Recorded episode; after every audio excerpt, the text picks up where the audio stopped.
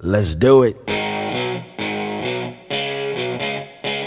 And now, shining the spotlight on the future of hockey, the World Juniors. Hi, this is uh, Spencer Knight. This is Matt Boldy. Hey guys, this is Cam York from Team USA. Hello, this is Tim Stützle. Hi, my name is Noel Gunler. I'm Alexander Holtz of the Team Sweden. Hey, I'm Dylan Cozens. Hey, it's Phil Tomasino. Hi, this is Devin Levi. Major Junior. Looks back to the point, turns, fires, scores! What a shot! First OHL goal for Shane Wright. Right circle shot scores! Connor Bedard has arrived here at the Brandt Center as first in the Western Hockey League. NCAA. Save! Watch out! Watch out! UMass are national champions! The NHL Draft. I am Sebastian Cossa. This is Dylan Guenther of the Edmonton Oil Kings. This is William Macklem from Djurgården here. Hi, I'm Brandt Clarke. Hi, this is Matt Coronato from the Chicago Steel. It's Zachary L'Heureux from the Halifax Mooseheads. Hey, it's Phil Stones of the Sioux Falls Stampede. This is Fabian Lysell. I play for Luleå. Hey, it's Corson Ceulemans from Brooks Bandits. Hi, this is Chaz Lucius. This is Logan Stankoven. I play for the Kamloops Blazers. It's Jesper Wolfes from uh, Luleå Hockey. And more. Bring it! This is The Pipeline Show.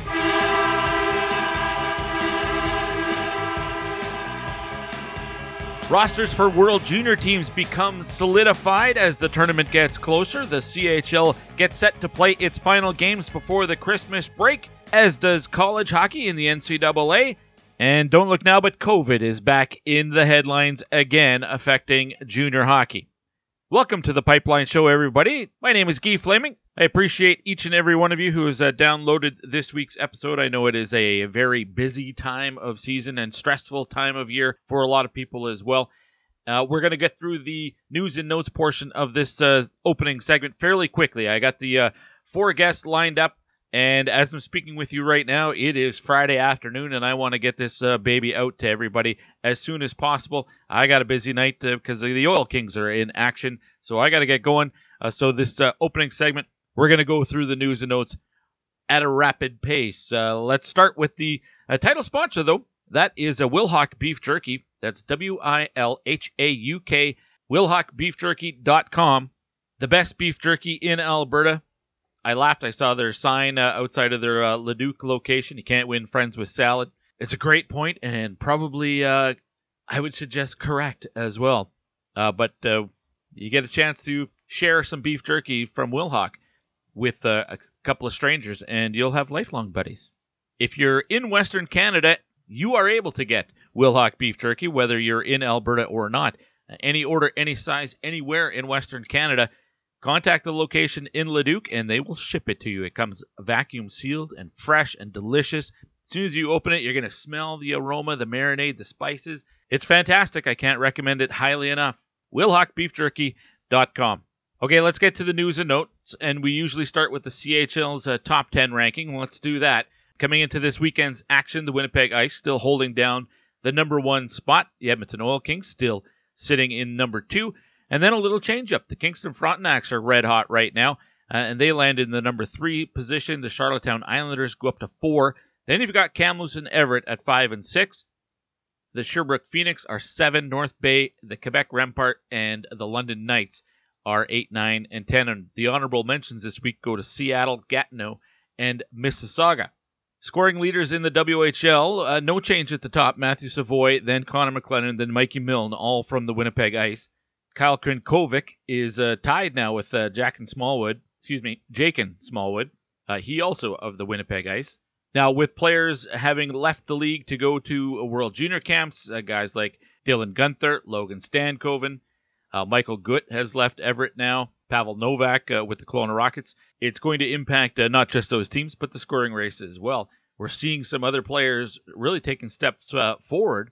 Riley Fiddler Schultz for the Calgary Hitmen has been uh, in fuego over the last month or so. Jakub Demek with the Edmonton Oil Kings. He's about to leave to join uh, Team Slovakia, but he's been red hot here, here in Edmonton. Arshdeep Bains with the Red Deer Rebels. Shout out to him. He's currently sitting with 35 points. And uh, also with uh, the Calgary Hitmen, Sean Tschigerl has been uh, lights out over the last month or so as well. So uh, lots of other guys who are stepping up. And we'll see if uh, the World Junior impacts the scoring races uh, across all of the leagues. Uh, one thing that's uh, impacted the OHL right now is COVID 19, and uh, there are some teams uh, who are suspending operations right now. The Erie Otters are on the shelf. They have been joined here recently by the Kingston Frontenacs and the Owen Sound Attack. Now, those two teams, it's just a, a pair of games this weekend, but the Erie Otters have suspended their operations, and the Flint Firebirds, the latest team, who are now going to be on hold, and I would assume that's until after the uh, the Christmas break. We saw that this week in uh, Montreal with the uh, Montreal Canadiens and the Philadelphia Flyers playing in front of an empty building again. And man, I hope we don't have to get back to that. But we're seeing uh, COVID having an impact here in Major Junior. We're seeing it at the NHL level as well. A lot of teams who are, I mean, look at the Calgary Flames right now, not playing. Out in the Quebec Major Junior Hockey League, uh, the leading scores, and a bunch of these guys are headed off to uh, World Junior Camps as well. Uh, Felix Lafrance from uh, the Chicoutimi Saguenay is taken over the number one spot. He has 47 points. Joshua Roy from the Sherbrooke Phoenix, he's next with 45. Uh, he was at Canada's camp, didn't end up making the team, and I know there was some surprise with that. Still eligible for next year, and I would have to think with uh, the season he's having, if he can continue uh, to produce like this, uh, he'll be on that team next year. Uh, Patrick Guay from the Charlottetown Islanders and William Dufour, who was also at Canada's camp. They both have 44 points, and Olivier Nadeau uh, with uh, Shawinigan with 43 points. Uh, Sherbrooke and Charlottetown, the two top teams in the queue right now, but uh, it is there's still lots of parity in the league. Quebec is third; they have 38 points. They're just three points back of Charlottetown for top spot, and they're only eight points ahead of the BB Armada, who are sitting in 13th position. So uh, yeah, there's a, a, lot of parity right now in the queue, which is exciting. The top 20 for the CJHL uh, Junior A in Canada, uh, no change at the top. This is, I believe, six weeks in a row. The Brooks Bandits have been the, the number one team in the country. Also, no change at the number two and three positions, as the Summerside is two and Saint Jerome in uh, the, in Quebec is number three. The Trenton Golden Hawks are number four. They bounced up uh, four positions. Longueuil goes from 9 to 5 this week. Ottawa, the Junior A Senators are number 6, followed by Kam River, Fort McMurray, Timmins, Estevan is 10. And the back half of the top 20, you've got Red Lake, Steinbach, Toronto, Dauphin, Spruce Grove, Humboldt, Powassan, Pickering, uh, the Sault Ste. Marie, and Pembroke. I said we were going to move quick, and we are. In the USHL, the uh, top team by points are the Chicago Steel. The top team by winning percentage are the Tri City Storm. And your leading scorer right now is uh, still Stephen Halliday from the Dubuque Fighting Saints. He's got, did I say Saints? The, the Dubuque Fighting Saints. He has 38 points in just 23 games. Remember, we had him on the show about a month ago, maybe five weeks ago, as uh, he's a 19 year old this year, undrafted, but having a uh, terrific season after refocusing his conditioning and his off uh, season training. Uh, and it's really paid off for him, having a fantastic year for Dubuque. He and uh, his teammate Connor Kurth, who is fifth in scoring, they're surrounded by Chicago Steel in the scoring race for the USHL. Meanwhile, in the in the NAHL, by points, the top teams it's a tie. Fairbanks and New Jersey have 41 points. Maryland right behind them with 40. But if you went by winning percentage, the top team in the NAHL still the Amarillo Wranglers uh, but Maryland is right behind them. Amarillo has only played 25 games. Some teams, like New Jersey, have played 30, so a bit of a difference there. And the top scorers in the North American Hockey League, uh, Cade Nielsen from Aberdeen in South Dakota. He has 41 points this year in just 26 outings, so terrific season for Cade Nielsen. Sliding over to the NCAA, well, the big story just breaking this weekend here is uh, Robert Morris has been reinstated, not for, obviously for this year, not even for next year, though. They're actually coming back for the 2023 24 season, uh, which surprised me a little bit. I'm sure there's reasons for it, and I haven't read the, the complete press release just yet. But uh, Robert Morris, the Colonials, coming back, which is good news, obviously, for everyone in that Pittsburgh area that likes to follow college hockey. Because you got Princeton not far away, uh, and uh, Penn State, obviously. But uh, Robert Morris was a big player on the uh, the local scene there for collegiate hockey, so that's great news.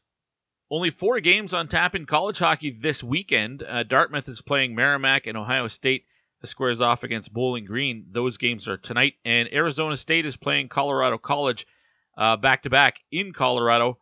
tonight and tomorrow. So those are the only four games on tap here for college hockey. Next week, I, I believe they're uh, they're off uh, leading into Christmas. I'll just double check that. Yeah, they're off until the 28th for the holiday face-off. That will be in Milwaukee, Wisconsin, Bowling Green against Providence, and the Badgers are taking on Yale. That's on Tuesday the 28th, but there's a bunch of games on uh, the 29th, the 30th, 31st, and uh, January 1st and 2nd. So not a lot of rest uh, for college hockey either. As everybody seems to take the actual Christmas uh, season off, uh, but then you get right back at it shortly after Boxing Day. Uh, lastly, the top 20 in college hockey, according to the USCHO men's poll, the uh, Minnesota State Mavericks are the number one ranked team. They got 37 first place votes.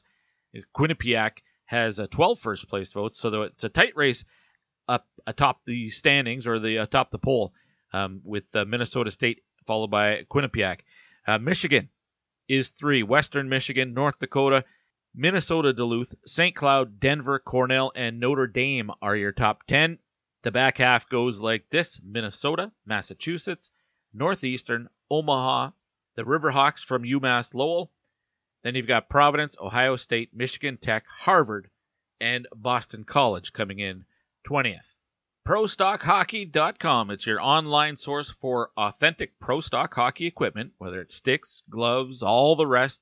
Right now, you can uh, check out their brand new Howie's kiosk. You can get tape in bulk, grab a skate stone, fill your bag with the sweet, sweet smell of Howie's stick wax. That's what they've uh, got on their Twitter uh, just this hour at Pro Stock Hockey, where you can follow them on Twitter. Tons of new pro overstock player sticks from uh, Warrior have been added to their inventory as well.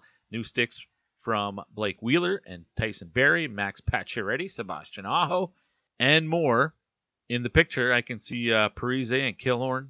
And uh, check out the uh, Pro Stock Hockey app as well. They always have uh, exclusive offers through there uh, that you might have an interest in taking advantage of. So, ProStockHockey.com. And lastly, of course, all my guests join me courtesy the Troubled Monk Hotline I just got my new shipment of uh, Troubled Monk, so I am stocked up and ready to get through the holiday season. Uh, several different ones that I haven't uh, had an opportunity to sample uh, just yet, but I have a flat of Rebels Red, which I am very excited to, to tap into. It's been two two seasons, I think, since I've last had the Rebels Red, so looking forward to that.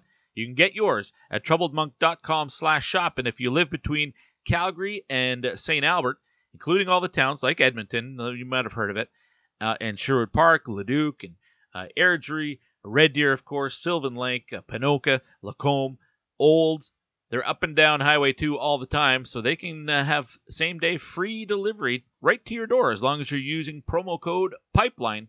That's at troubledmonk.com slash shop. If you get into the uh, Tapos, they've got apparel on hand there as well. Let them know the Pipeline Show you. Today's guest list. It's a great show for you today as we uh, preview the World Junior Championship. We're going to look closely at, uh, well, I guess eight teams, seven teams this week.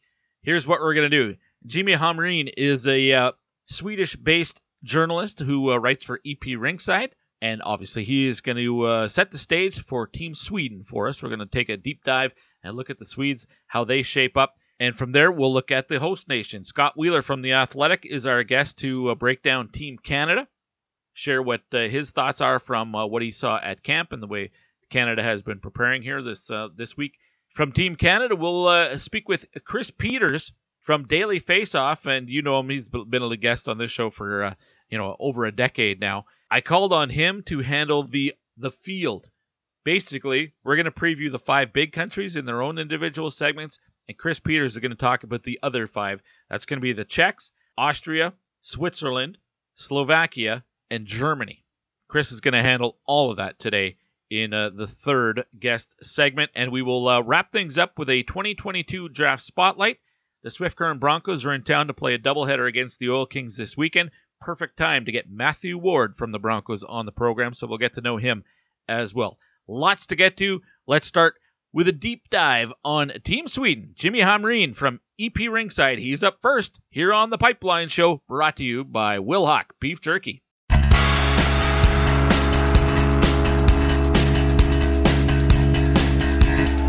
över på Brian Lurg. Då kan det hända saker. Det är han som är Rögles powerplay-kreatör oh! och det är Timothy Liljegren! Oh! Oh! oh! Wow! Du undrar om han skulle presentera sig Niklas, där är han! Herregud vilken bomb! Hello guys, this is Timothy Liljegren from uh, Rögle BK in Sweden and you're listening to the Pipeline Show.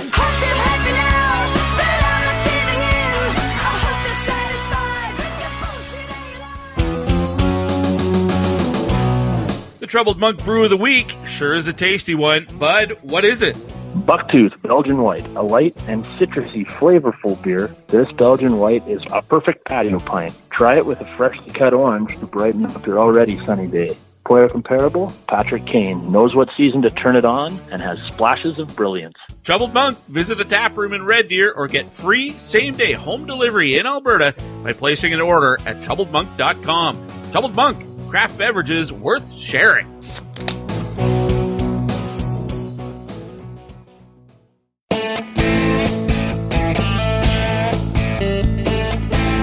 You're listening to The Pipeline Show with Guy Flaming. I heard about that thing on the AM radio.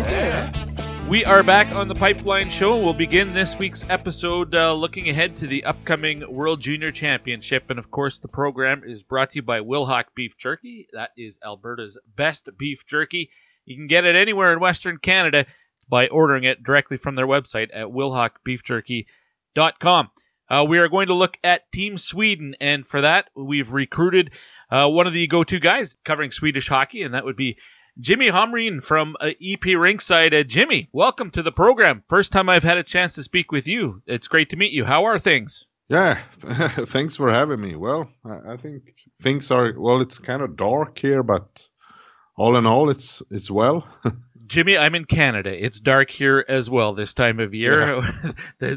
we're about the same uh, amount north, aren't we? About the same? Uh, yeah, yeah I, I, think so. Uh, about the same. I'm not very strong in ge- the geographics, but uh, something like that. Yeah, I would think so. Uh, are you making it over for the World Junior Championship here in Edmonton? Uh, no, I, I, won't be doing that. I'm, i think this will be watching by TV here at home. So yeah, well, don't feel bad. It's in my backyard, and I can't get in either right now. They're they've really limited spaces, so I'm not surprised that you aren't able to get in uh, this year. Well, let's talk about this team though, as uh, the Swedes always very competitive, always in the running uh, to finish on the podium. Let's start in net, and uh, I think Jesper Wallstedt is probably the the starter for this team. Would you agree? Yeah, I would definitely agree with that. I think he should have been the starter last season, mm-hmm. but.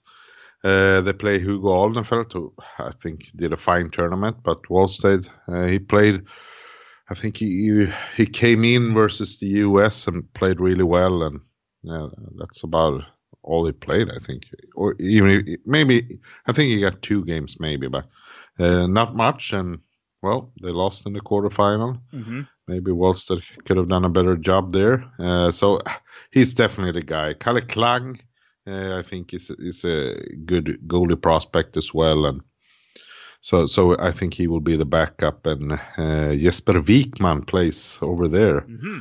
Almost in your backyard, right? I think he's in the Western Hockey League. I think the third goalie. That's right. He's playing for the Vancouver Giants, and I wondered. I don't think he. I don't know how many games he gets into, but because he's playing in North America, I wondered if that would give him the opportunity maybe to be the backup. Uh, but you think Klang is the backup?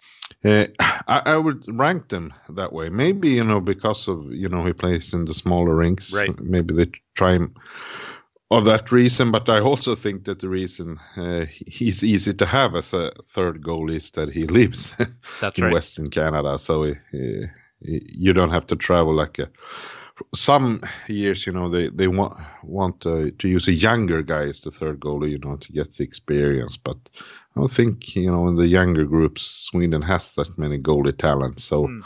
uh, this is a strong uh, goalie squad for Sweden. I think this is maybe the best um, their best uh, positioning in this tournament actually with Wallstedt as the a star uh, goalie. Wallstedt last year was very good. He, he kind of tailed off as the year went on, uh, but this year his numbers are even better than they were last year. Have you seen him take his performance to another level this year?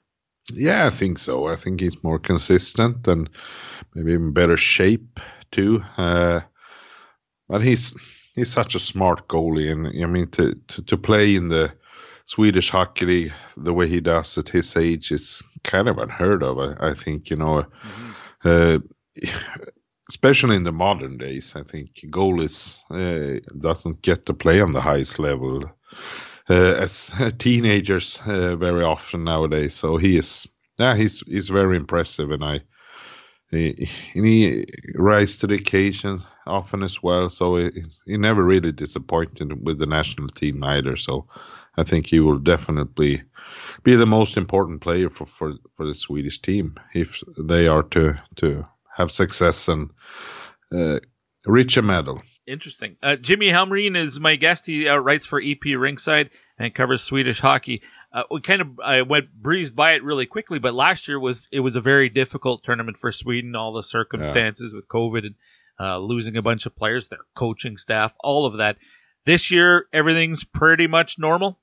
Yeah, I, I would say so. Uh, maybe it's not as a competitive team that it, that they used to have. Uh, I think they're in contention for a medal, but maybe not like a gold con- contention team. Uh, I think there are some holes in the team, and up front, definitely. Uh, I think they are uh, not as deep as they used to be. They have some great players up up there, but uh, the the depth isn't that great this year. So uh, I think the the expectation for this team back here in Sweden is kind of modest, but uh, definitely they're they're competing and and have uh, good pieces in in every position.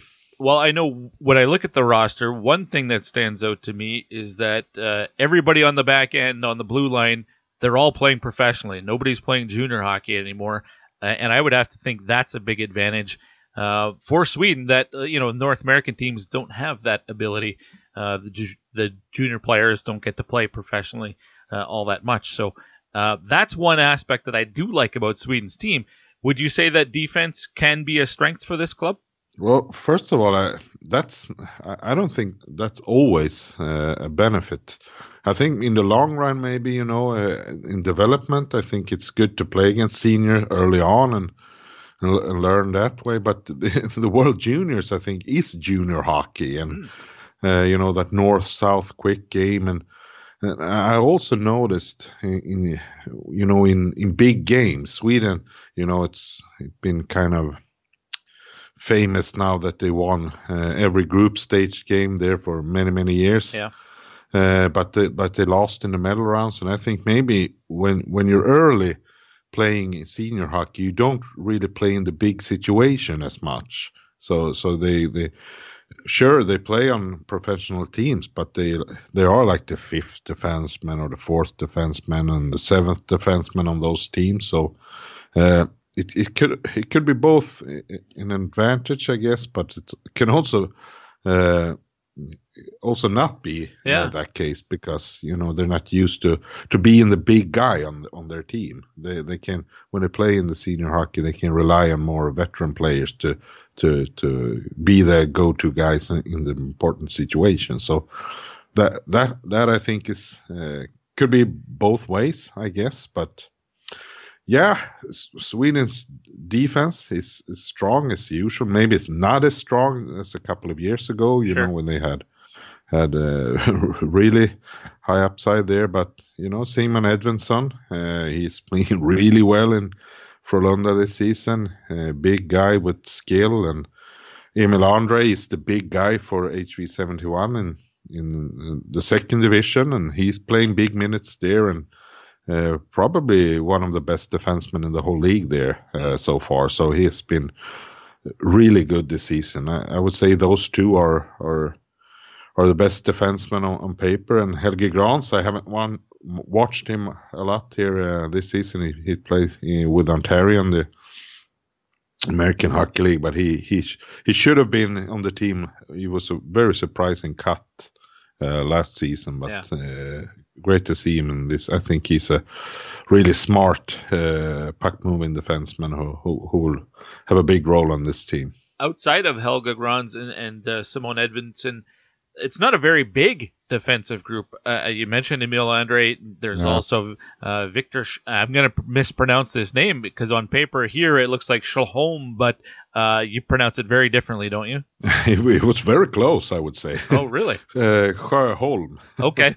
Well, he's only five nine as well, and and Joel Nystrom is is five ten, so it's a, a bit of a smaller group. Yeah, uh, but I think a competitive group. I think Sjöholm, as you pronounce it, Yeah, he- thank he- you. he's a he's a good defensive defenseman. He's very competitive. You know, he blocks shots and you know play harder, even if he's smaller. And Anton Olsson, I think he's 200 pounds, uh, not not big in height, but a but a strong defenseman, play physical. So they have that side uh, on the team as well. So I, I don't think that's a huge issue. Uh, Joel Nystrom, uh, who is more of a puck moving defenseman. Uh, so so he will play more in the offensive situations, and he has played power play minutes in the SHL, so uh, he will be a good defenseman too. So all in all, sure, it's I, I think it's a, a good defensive squad. All right. Uh, you mentioned the forwards, maybe not as deep as uh, most years for Sweden, but there's still some talented players up front. Uh, Alexander Holtz, William Eklund. One of those two guys going to be the the offensive leader for this team.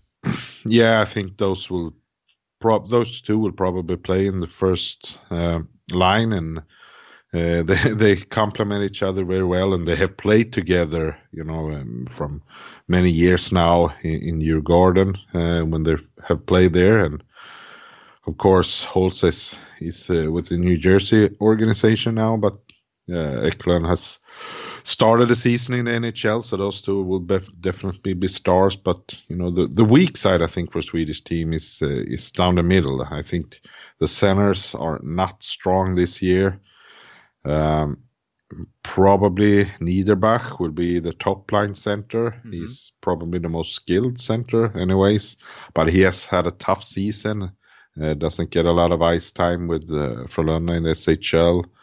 Daniel Ljungman, the same there. He plays regular in SHL, but doesn't play in a big role and doesn't score many points. So uh, those guys, uh, probably you know, the none of them are first round picks. By so, uh, I, I think the depth, uh, as I said before, is probably the weaker side of this. But it will be interesting to see, you know, uh, wingers like Fabian uh, Fabian Lysell, who plays in the Western Hockey League now, and Isak Rosén. Uh, they both were first round picks uh, in 2021.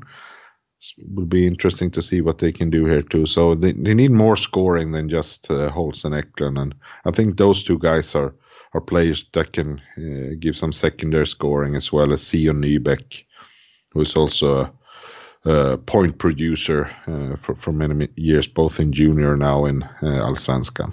Uh, you mentioned Fabian Lysell playing in the, the Western Hockey League with the Vancouver Giants. He's uh, Yeah. on the same team as uh, Jesper Vikman. Uh, also uh, playing over here is uh, Oskar Olausson, who's playing in the Ontario Hockey League. Yeah. What do you expect from him this year? Yeah, he was really good last year in the World Juniors. Yeah. And this is a smart player. He's big.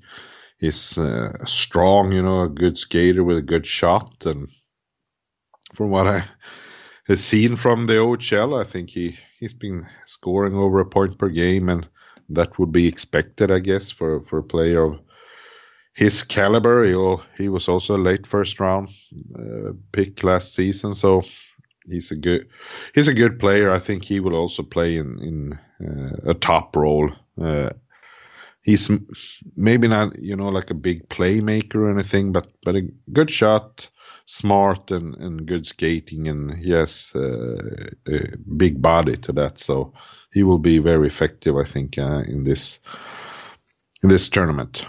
Now, uh, Jimmy, the uh, Team Sweden is playing in the B pool. They'll be down in Red Deer, Alberta, with the Americans, the Russians. Uh, it's a tough pool.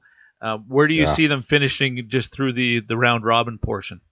I, I will rank them as the third team. Uh, there, I think the Russian team and the American team are stronger, but they they will compete, you know, f- for the first three spots, and if they can win to be uh, placed among the top two, I think the quarterfinal will be easier on paper, as the the, the other division isn't as strong on paper. So maybe that will be be good for them. But uh, it will be exciting to see how they can stack up against the Americans and the Russians, and maybe we shouldn't count out the, the, the other two teams there either. I think uh, they have some pretty exciting players too. In I think the Slovaks are are um, uh, really strong this year. You know they have some players that who playing with the men's national team still. Right. So that that could be a tough game too. So we'll see. Yeah, that that really is a difficult pool when it comes to the final standings, this is often a, a, tournament where we say, "Oh, there's there's five countries who can probably are realistically challenged for uh, a, a, place in the uh, the top three with the U.S., Russia, Sweden, Canada, and Finland." And every once in a while, the Slovaks or the Czechs will will work their way into into the podium. But five of those countries are you know gold medal candidates, but th- two of them are going home without a medal at all. Yeah. This year, you're you think the Swedes? Where would you predict that they finish this year? Well, I think it depends on you know what quarterfinal they get. Uh, if they can get, uh, stay out of uh, Canada, obviously, but you know maybe Finland could be tough too. So um, uh, if they can uh, avoid any of those two teams, I think they will reach the semifinal and. I don't know, maybe a bronze medal, but um, I wouldn't say if if I would rank them, you know, like one to ten, I right. think I would put Sweden four or five. So I don't see Sweden as one of the big favorites this year. I think I think Canada is probably the uh, huge favorite here, but uh, other than that, I think it's kind of open, you know, to to maybe the second place, and you know, Canada's not a sure winner either. You know, it's it's one game in a playoff round, and uh, everything can happen, but.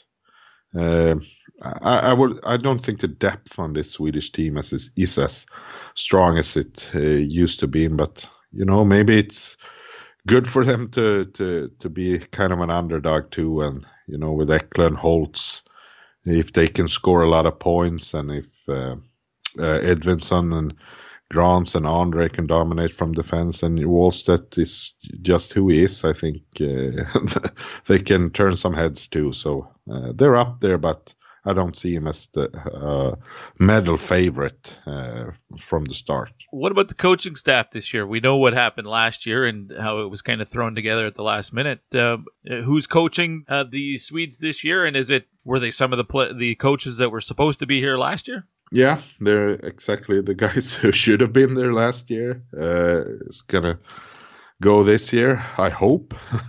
Yes. I didn't heard anything else, so uh, it was a really young guy called Joel Rönnmark who, who really inexperienced who got to be the only coach that, that went. Mm-hmm. So the other guys were, were uh, infected with COVID. Uh, I think one of them was, uh, you know, he was uh, really sick in COVID too, and the other guy just didn't have any symptoms, but he couldn't go as he as they got COVID in the right. the camp that year. So that that was a weird year for Sweden. But uh, it's Tomas Montén. I think he has been coaching now. I think this is if we don't count if we count that he coached from home yes. last year, he has coached now for I think his first World Junior were in 2017. Okay. So uh, as a head coach, he's been assistant uh, some years before that, so he's really experienced in this type of tournaments. Well, the Swedes you can always count on uh, being competitive and a, a, fun team to watch. Uh, Jimmy, I really appreciate your time. What do you have coming out at EP Rinkside uh, in advance of the of the tournament? Uh, I'm, I'm gonna write about the Swedish team uh, this week, so it will be. I think it will be published on Friday or something like that. So you can watch for that, and then we will you know, keep getting out some rankings and good articles on that site. So uh, it's it's a good prospect site. So absolutely, uh, anyone who who likes prospects should should. Um, uh, should check us out. I'm sure most of my listeners uh, to this junior and college hockey show are, are big fans of Elite Prospects and EP Rinkside for sure. Jimmy, this was great. I hope you don't mind if I call you again. Yeah, thanks for having me. There's a look at Team Sweden, courtesy of Jimmy Hamrin, who uh, writes for EP Rinkside. Uh, Uffe Bodin, who I've uh, always had come on the program to preview Team Sweden. Uh, unable to do it this year, he recommended Jimmy, and I can see why he knows his stuff. Check him out at EP Rinkside. As we preview each team, or at least the five big teams, I'll explain that here in a second as well. I'm going to give you, uh, I'm to offer up my prediction who's going to lead that team in scoring at the World Junior Championship. And uh, for me, might not be going out on a huge limb, but I'm going to go with William Eklund. I think there's probably two or three guys you could uh, throw into that mix. Alexander Holtz probably being the, the other guy, but I'm going to go with William Eklund. Who do you think is going to lead Team Sweden in scoring at the 2022 World Junior Championship? Why don't you send that to me at TPS underscore Gee. Now, the plan is I'm going to do uh, Sweden and Canada this week. Next week, it'll be the U.S. and Russia and Finland. Have those uh, guests who are going to help break down those teams already locked in place. Also, this week, we're going to have one guest talk about the other five teams. There are some notables. Now, it's hard to find uh, a, a guest who can handle that, but I have one. He's coming up a little bit later. I mentioned it in the first segment here as well. Uh, but up next is Canada in the spotlight with the help of Scott Wheeler from The Athletic. He was down in Calgary, and he'll be here in Edmonton and Red Deer leading up to the tournament itself. Scott Wheeler looking at Canada. That's next here on the Pipeline Show, brought to you by Wilhauk Beef Jerky. Dallas fed him the puck. Now Dallas spins and fires. Hart doesn't have it,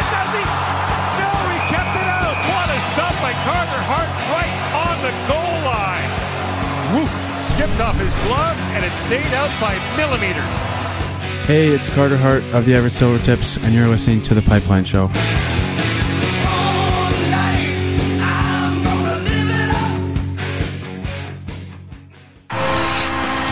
Five-time Alberta Junior Hockey League champions, the Spruce Grove Saints, are back and welcoming fans to the Grant Fuhr Arena for the 2021-22 season.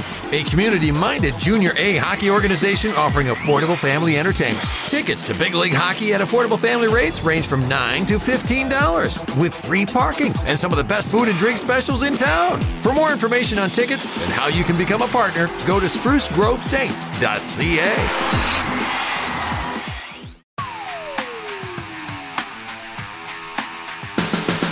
You're listening to The Pipeline Show with Guy Flaming. You know, I hear the camera adds 10 pounds. Looks like you've eaten five cameras. Hey, we're back on the Pipeline Show. We just uh, broke down Team Sweden. We're going to get to Canada here in this segment uh, with my guest, who's uh, Scott Wheeler from The Athletic. We'll get to him in a minute. Uh, as a remind everybody that the Pipeline Show is brought to you by Wilhauk Beef Jerky. You go to W I L H A U K, Wilhauk WilhaukBeefJerky.com. Anywhere in Western Canada, any order, any size, anywhere, they will ship it to you, vacuum sealed. Absolutely delicious and fresh when you get it. Uh, WilhaukBeefJerky.com. I cannot possibly recommend it higher than I do. It's absolutely fantastic. All right, let's get to uh, Team Canada hosting the World Junior Championship, uh, and uh, Scott Wheeler is my guest from the Athletic. Uh, Scott, welcome back to the program. How are things? Things are good. I'm just uh, taking a little bit of downtime here this week. I'm back from uh, five days in Calgary for the selection camp, taking some time off here, and then I'll be jumping back on a flight out to Alberta in a few days. Uh, well, a couple of weeks, I guess, but uh, headed back out on Boxing Day. So just uh, preparing for the World Juniors here, as always. Uh, I should ask you, you got lots of content. I'm following you on Twitter, of course, as everybody should. Uh, it's uh, well, at Scott C. Wheeler, as a matter of fact, on Twitter. But you've got stuff coming out all the time. What do you? Ha- what's your latest at the at the Athletic, and what maybe do you have coming up in the next few days? Well, the latest was just kind of my giant notebook from camp there to to sort of break it all down, and then in the next few days, I've got a story coming on Elliot Desnoyers uh, on how he's become a little bit of the prototypical hockey Swiss Army knife, if you will, and has turned himself into a really valuable piece here for Team Canada, and will be in theory, a really valuable piece someday as kind of a middle six guy for for the Philadelphia Flyers, which is how they see him. So, kind of walking uh, the reader through his game, spoke with people in Halifax about him as general manager there, Cam Russell, and head coach Sylvain Favreau, and just sort of picking their brains about what he's like as a player, his story, where he came from. He's actually the player on this team, Canada, at least up front, who was drafted the latest. He's the only fifth round pick on the team. The next uh, lowest drafted kid, if you will, on the team is is Justin Sourdifs, who was who is a third rounder, and then you've pretty much got exclusively first rounders after that up front. So, bit of a unique story on this team Canada, and that's that's up next for me. And uh, then after that story, I, have got a couple of stories coming on on some of the USA hockey kids who are doing their camp this week, and I've been spending a lot of time with talking on the phone and uh, getting to know those kids as well. So uh, lots coming. All right. Well, we'll keep our eyes out uh, for that Brett Brochu, not drafted yet, uh, although draft eligible. So yes. I guess we could say that's a little lower down the list than uh, Elliot Desnoyers, but uh, yeah, I'm sure he'll get taken. Yeah, and on, on defense, Ronan Seeley was a seventh rounder. I think he was the 201st pick or something like that. So, uh, yeah, just the forwards as far as Elliot goes. Ah, hard to believe uh, Seeley was there that late in the draft, considering how far he's come.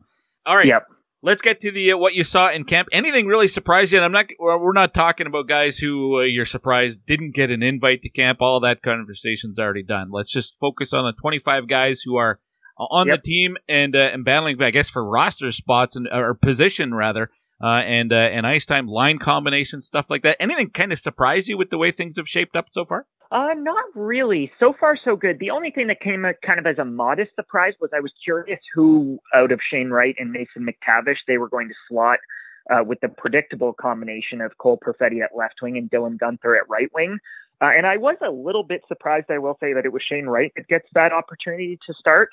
Uh, I think Mason McTavish with Perfetti and Guenther would have been a really good fit. You've got his sort of heaviness on a line with two guys who are pretty slick. Uh, certainly, Guenther's the, got that sort of skating stride, that smooth, effortless skating stride out there. And then Perfetti doesn't quite have that dynamic quality as a skater, but certainly can play off the puck, can play on the puck, can carry it, uh, and then can make plays and, and score some goals as well. So I thought the three of them would have been a natural fit, but they've got Shane Wright with those two right now, which is, I mean, he's Shane Wright. It, it's going to work out. But certainly a really great opportunity for Shane. Uh, I'm excited for him personally just to get that kind of limelight with this team Canada. It was always going to be those two guys as the one-two punch at center with McTavish.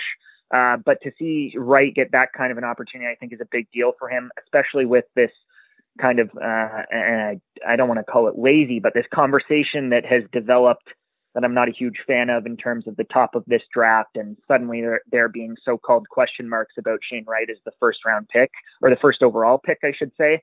I think he'll put those to bed in this tournament. I think he'll have an excellent tournament. And I think he'll do it surrounded by a lot of the other top prospects in this draft who are also playing. We're, we're going to see Logan Cooley a top 10 pick. We're going to see Simon Nemec a top 10 pick. We're going to see Danila Yurov with the Russians, another potential top 10 pick. Uh, so you go down the list, uh, six or seven of the sort of top 15 players in this year's draft are also going to be playing there. And I think we're going to quickly see Shane Wright relative to those players and come to the understanding that he's still a cut above. So uh, that would that, if anything, I think was the only sort of minor surprise for me. But then on the flip side, it's it's exciting now to to get to see Shane Wright in that role. Line combinations always so debatable, and why isn't this guy playing with that guy? And I, I did have a question I mean, two of them are, are teammates and line mates all for the last two years, in Dylan Guenther and Jake Neighbours here in Edmonton with the mm. Oil Kings, who I see all the time. And I wondered, I'm not saying, I'm not criticizing or saying it's a mistake, but do you expect maybe at some point uh, they, they see any time together, just that familiarity uh, with each other, having been teammates and line mates for the last two seasons, seemed like it would be a natural fit?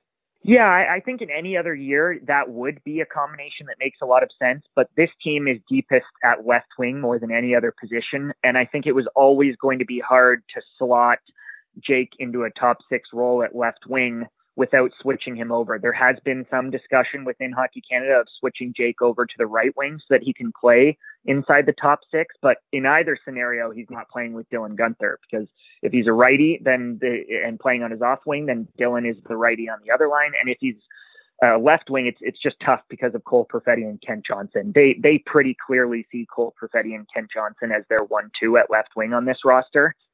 Uh, they've actually had Elliot Desnoyers and Bance placeholding for Kent Johnson, who has yet to arrive, hmm. uh, and kind of holding that that spot, if only until he arrives. So uh, it just felt like it was always going to be one, two, three, where you've got Perfetti as the first line left wing, Kent Johnson as the second line left wing, and then Jake Neighbours as the third line left wing. And pretty clearly, right away, you realize that that's their strongest position on this roster. So I just think they they like Jake playing on that third line. They've got the third line as constructed right now. Uh, with with Jake Neighbours, uh, Justin Sourdif, and and Ridly Greig, and they clearly see those three guys as this sort of checking line. They love the energy and peskiness that Ridly Greig brings. They love the pace and tempo and a little bit of playmaking that Justin Sourdif brings. And then they're big, big fans of Jake Neighbours and just how heavy he can be on that line. And they expect that line to be all over it on the forecheck. So uh, I'm actually very, that's probably the trio that I'm most looking forward to watching because despite being the quote unquote third line, I think they could be one of the most important pieces of the puzzle for this team Canada as we get into the tournament here and a pretty entertaining line too. I would think they're going to play that physical brand of hockey that uh, gets fans excited Definitely. for sure. Uh, what about that fourth line as it as they practiced at least? I know you mentioned Elliot Desnoyers just uh, kind of being a placeholder right now, so I don't know if he factors into the the, the line that had uh, uh, Will Cuylle and Maverick Bourque and, Xavier Bourgault on it, or if you see that trio as uh, an intact unit right now too. Well, just in talking to them for this story, I've spoken with virtually everyone at Hockey Canada for this story that I'm working on on Desnoyers, and I think they want him on that line, which means one of those guys likely gets bumped out of the roster, at least in the early going, and and sort of joins Connor Bedard as the 13th, 14th forward types. Okay. Uh, they they also really like Will Cuylle, so I suspect that Will sticks on that line. And Maverick Bourque was a lock coming in, so I suspect that Maverick sticks on that line, which would naturally leave Xavier Bourgault on the outside looking in. Uh, they like Desnoyers if only because he can play all three forward positions. He has played both wings throughout his career, and he may be the very best guy that they have in the face-off circle. So uh, I, I, think that Bourque will be the center j- for that line just because Bourque uh, doesn't have some of that versatility. But having a second face-off guy on that line uh, for defensive zone draws and that kind of thing, and having uh, giving Bourque, if you will, the comfort level to be aggressive on draws, just knowing that if he gets kicked out, that Desnoyers may even be better in the face-off circle than he is. Uh, I, I, think that's a huge asset for them. And then Cuylle gives them that that sort of heaviness that Canada wants on each of their lines. I, I think Hockey Canada has made it pretty clear that as far as those four forward groups go, they want at least one guy on each of those lines who can play a heavier style. And and Cuylle certainly fits that mold. And I actually almost worry about Cuylle. We kind of joke about it in Canada here, but it just feels like someone gets suspended from Team Canada every year for hitting someone a little bit too hard. And I have seen uh, Will Cuylle in the OHL deliver some of the hardest body checks I've ever seen. So he's a guy who I think may get into trouble, not because he's a dirty player, but just because things are called a little bit differently in the IHF. But Canada likes that. They they like that presence, and they're really looking for him to play that style and not change who he is. So uh, I think that's how you'll end up seeing that fourth line constructed at least to start, and that probably leaves Bourgault in the early going on the way on the sort of outside looking in, if you will. If they're starting a pool on who gets suspended in this tournament, I'm going with Ridly Greig because he got suspended in Ottawa yeah. and in Brandon. Uh, so uh, I think I would be leaning uh, that way. Let's go to the back end. Um, the combinations as they practiced uh, a couple of days ago. Owen Power was with Olen Zellweger, Kaiden Guhle with uh, Lucas Cormier uh, Sebrango and, and uh, Lambos were together, and O'Rourke and Seeley. And again, kind of like with uh, Neighbours and Guenther, I don't know if Zellweger and Seeley play at all together, maybe on the power play in Everett, but at teammates like that, I, again, I thought maybe the, the familiarity would lead to being a, a combination. Not the case here with Canada. Yeah, and I think if Olen had played, uh, frankly, uh, worse in camp, that you might have seen that. I think they might have penciled that in as Seeley on the left side and Zellweger, who has played a lot of his offside on the right side as kind of a third pairing or a fourth pairing kind of a thing.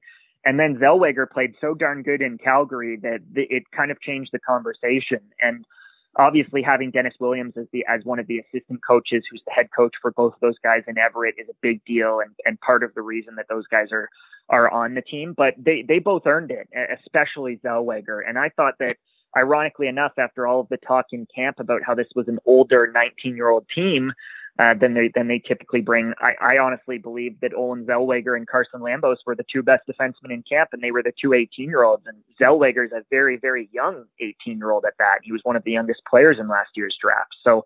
Uh, Zellweger, I think, has just played so well that he's he's a, almost a lock for that top four. I would have thought that Lucas Cormier coming in was was the sort of clear cut lock to play on his offside because he has also played a lot of right D despite being a lefty.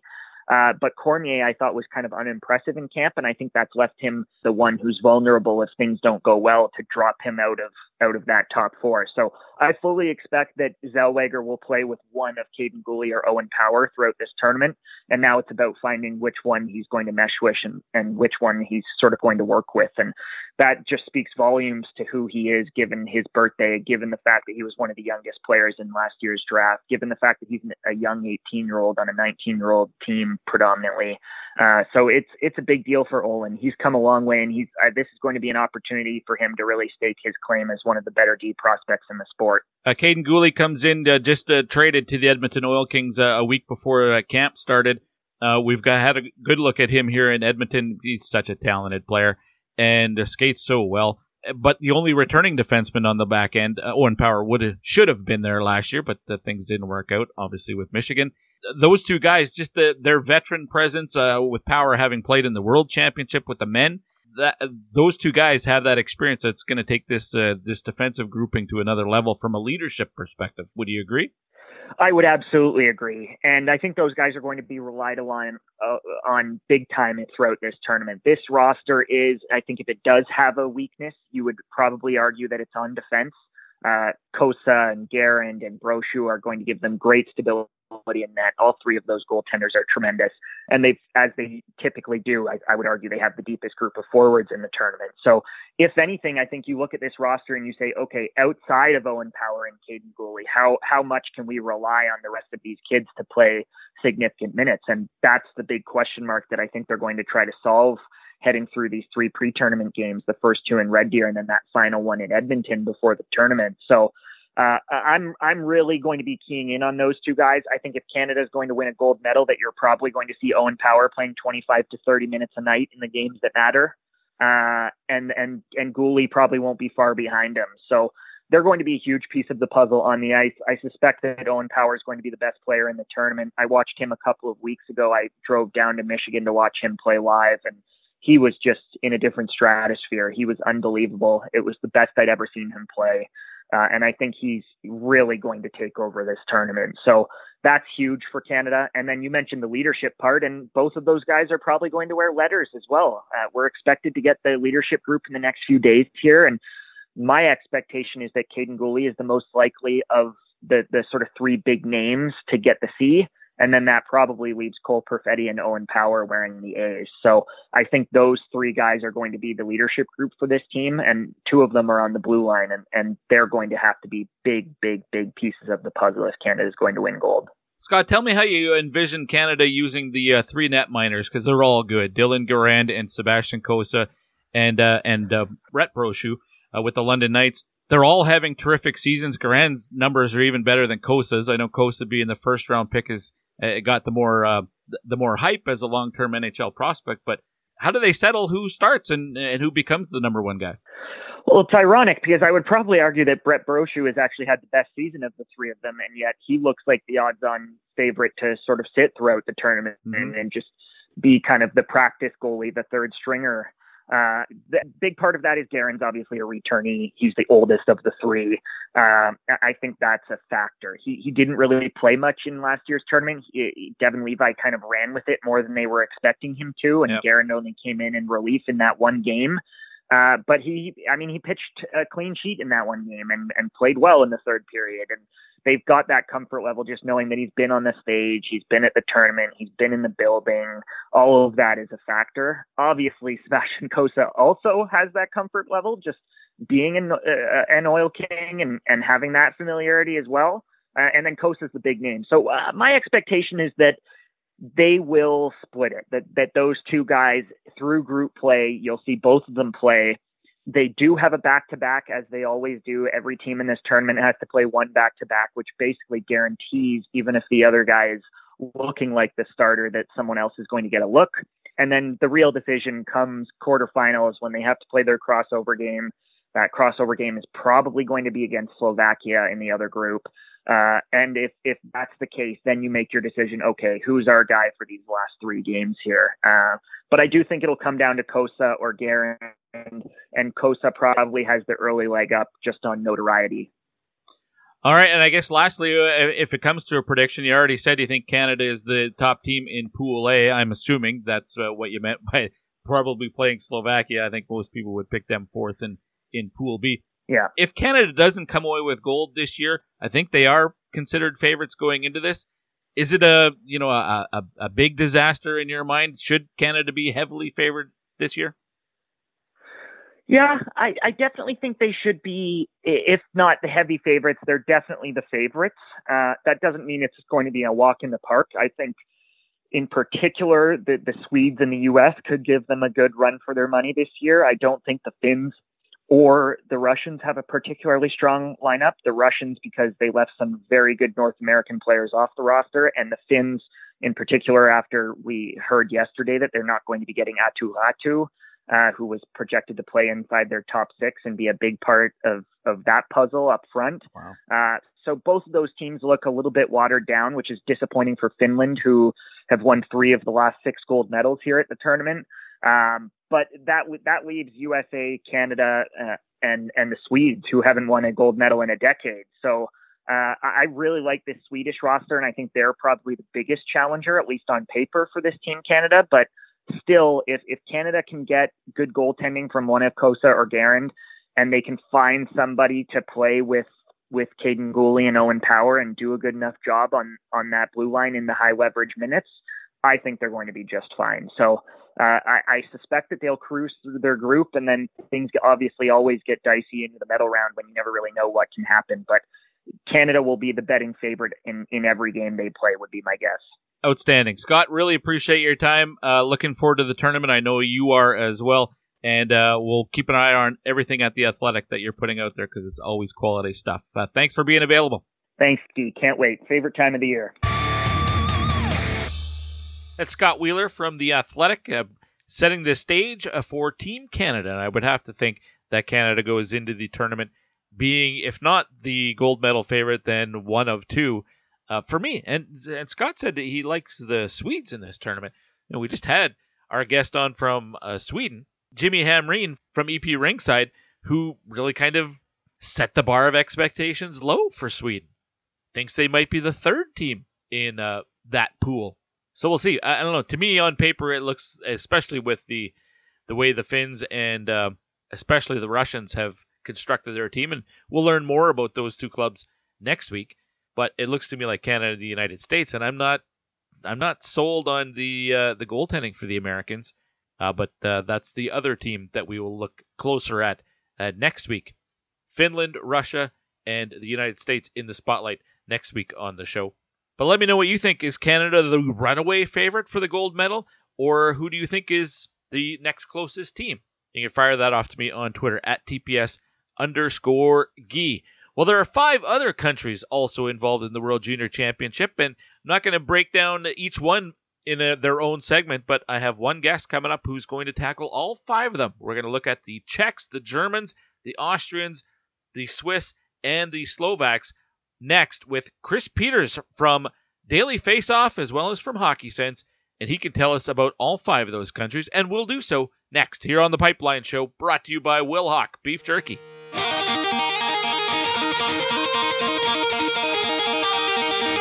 Stützle back to Seider, across to Bokk. Dominik Bokk, great pass in for Stützle, slides it back across, they score! Hello, this is Tim Stützle from Mannheim, and this is the Pipeline Show.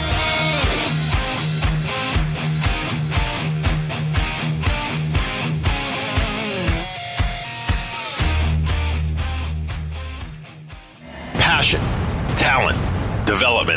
NCAA hockey offers all that, and its players graduate at a 90% rate. NHLers Kyle Turris Backhand scores! Wow, what a goal! And Duncan Keith. And future NHLers Tyson Jost and Dante Fabro all took the campus route. Whether you are a fan or a player, nothing compares to college hockey. Visit collegehockeyinc.com and follow at college hockey. Champions of the college hockey world!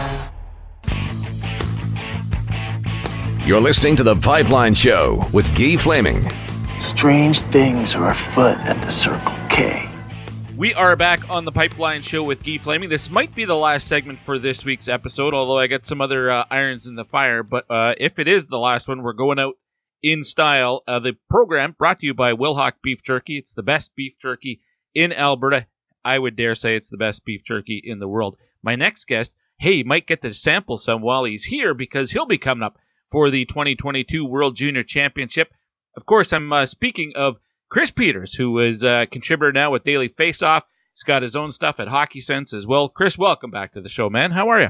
Gee, it's always a pleasure. Thanks for having me. I'm doing well. Looking forward to sampling some of that beef jerky when I'm in Alberta, assuming they let me into the country. Yes. Uh, at this point, but yeah, but yeah, but as long as they do, I'll, I will definitely try that. Yeah, as of right now, I'm not even sure because here in Alberta, they've just kind of uh, put out some new regulations and stuff, and there I have heard some talk about uh, tougher border uh, regulations. What what is the status right now as you're up to speed on them? Uh yeah, I'm gonna have to review all of that. uh, I mean, you know, basically, I've I've got since I'm arriving on or due to arrive on Boxing Day. You know, they they've they've allowed testing. You know, 70 have to have a negative test within 72 two hours of your departure and all that other stuff. Um, so that's scheduled, but I may have to may have to find somebody that'll do it on Christmas Day. So uh, mm. we'll see what happens. But um, yeah, just in case, like I know to get back into the U.S., I've got to get uh, tested 24 hours before my departure um, you know, before I can even fly. So yeah, it's real touch and go right now. Um, certainly, you know, there's the p- possibility that I, you know, that if, if I don't get to go, then I'd be really sad about it. But also, I mean, I think at this point, I'm not uh, interested in as much as I love Canada, and I haven't been back in almost two years just because of the pandemic. Yet uh, as much as I love it, I, I don't want to spend you know a couple months there because I can't get across the border. So yeah. that that's something I've got in mind. Yeah, uh, most of us here that live here don't want to spend a couple of months in uh, late December to uh, mid February here either. So uh, yeah, I don't blame you. All right, Chris, let's get to it. And uh, I'm going to ask you about the five countries that I'm not having individual segments for. But before we jump into that, maybe I mean you have been pumping out the content at both the DFO and uh, at uh, Hockey Sense. What do you have that's uh, come out here in the last two or three days, and maybe what you have coming up as well? Yeah, well, certainly a lot of stuff at Hockey Sense. You know, that's kind of my catch-all for anything that doesn't end up on DailyFaceoff.com, and you know, really glad to be with that outfit, and that's the reason that I'm planning to go to Alberta to mm-hmm. cover it for them. But uh, you know, I've got I, have got a lot of different things. There's actually a free preview on Hockey Sense because it is a subscription site. But there's a free article on um, USA's final roster, some thoughts on the controversial decisions that Russia made um, for their roster, and just kind of some of the accusations that, have been levied at Sergei Zubov for for the guys that he left off and everything else. But um, you know, and so that's that's got a lot on there. Um, there will be more. You know, just put out a podcast with uh, my good pal Mike Morreale, who I know you know as well, mm-hmm. um, uh, from uh, NHL.com. He was on site at USA's camp, so we talked a lot about that and the U.S. roster finalization. And then over on Daily Faceoff, actually at the end of this week, there will be um, a a prospects to watch, NHL prospects to watch kind of thing for um, for Daily Faceoff that's regarding the World Juniors. There will be a full preview up there uh, the following week as well. And then um, right now, I just actually just today I published a piece on the Plan B scenarios for Canada and the U.S. if the NHL does not go to the Olympics. So I kind of took a look at you know some of the options available to uh, Canada and the U.S. if they don't have NHLers, and uh, it's uh, it's not pretty. All right, I'm guessing there'd be a lot of uh, guys who are playing over in Europe, and maybe some college guys or something. Correct. Yeah. So basically, I mean, you know, the, the, we would assume that if NHL, if the NHLPA decides collectively that the players don't want to go, um, we'd assume that they wouldn't be able to get anybody on an NHL contract. So that that does limit your pool pretty significantly. Yeah. Um, so for Canada's team, it's a lot of KHL guys. They have a lot of quality Canadians that are playing in the KHL, guys that have played in the NHL before. Um, but you know, yes, guys in the Swedish league, the Swiss league, you know, Fin- Finnish league, they're all and you're trying to find as many of those guys as you can to, to, to put onto a roster. And then for the U.S., um, certainly a lot of college guys. Uh, but the thing about that is, Guy, is they might not go. Like the college guys might say, I, hey, this is the crucial part of my season. Yeah. This isn't something I anticipated. as honor as big as big of an honor as it is, I just don't think it's right to disrupt my season right now for a month or more. Or and you know, and if you get quarantined and you miss the national championship, uh, not great. Yeah. So um, yes, but but on my projected rosters, just because I wanted to give a sample of the kind of players that would be asked, there's about five Michigan Wolverines in the mix for both U.S. and Canada. So um, you know, so that's the way that it goes. But uh, but yeah, but if you'll recall, a couple of years ago, Cale Makar said no, thank you to Canada for the Olympics, and I think it was the right decision for Yeah. him at that time, and as hard as it may have been to make. All right, Chris, let's jump into the uh, upcoming World Junior Championship. The five countries that we're going to talk to you about, three of them are in the A pool. That would be Austria, the Czech Republic, Germany, and the two from the B pool, Slovakia and Switzerland. The individual segments for the other countries, uh, being Canada, Finland, the U.S., Russia, and Sweden, uh, all have their own segments uh, this week and next week here on the Pipeline Show. Let's start. We'll go alphabetically, and uh, it might be the shortest of the uh, the five uh, teams we're talking about. The conversation with Austria. Uh, they don't have any drafted uh, NHL draftees on their roster, as far as I can tell. Uh, there are a couple guys playing in North America that, uh, I mean, Sebastian Wraneschitz uh, has been the shits uh, in the WHL for uh, the Victoria Royals. He only played a couple of games, but he's got awful stats. Is there anything to look forward to when it comes to Austria in this tournament? Actually, yes, there is. There's one thing to look forward to, um, for me at least, and that's Marco Kasper, who's currently playing in the Swedish Hockey League. He's a projected first rounder for this year's draft. Um, I know that the the people that have been watching him in Europe really have a lot of respect for his game. He's a playmaker. He's putting up some points right now.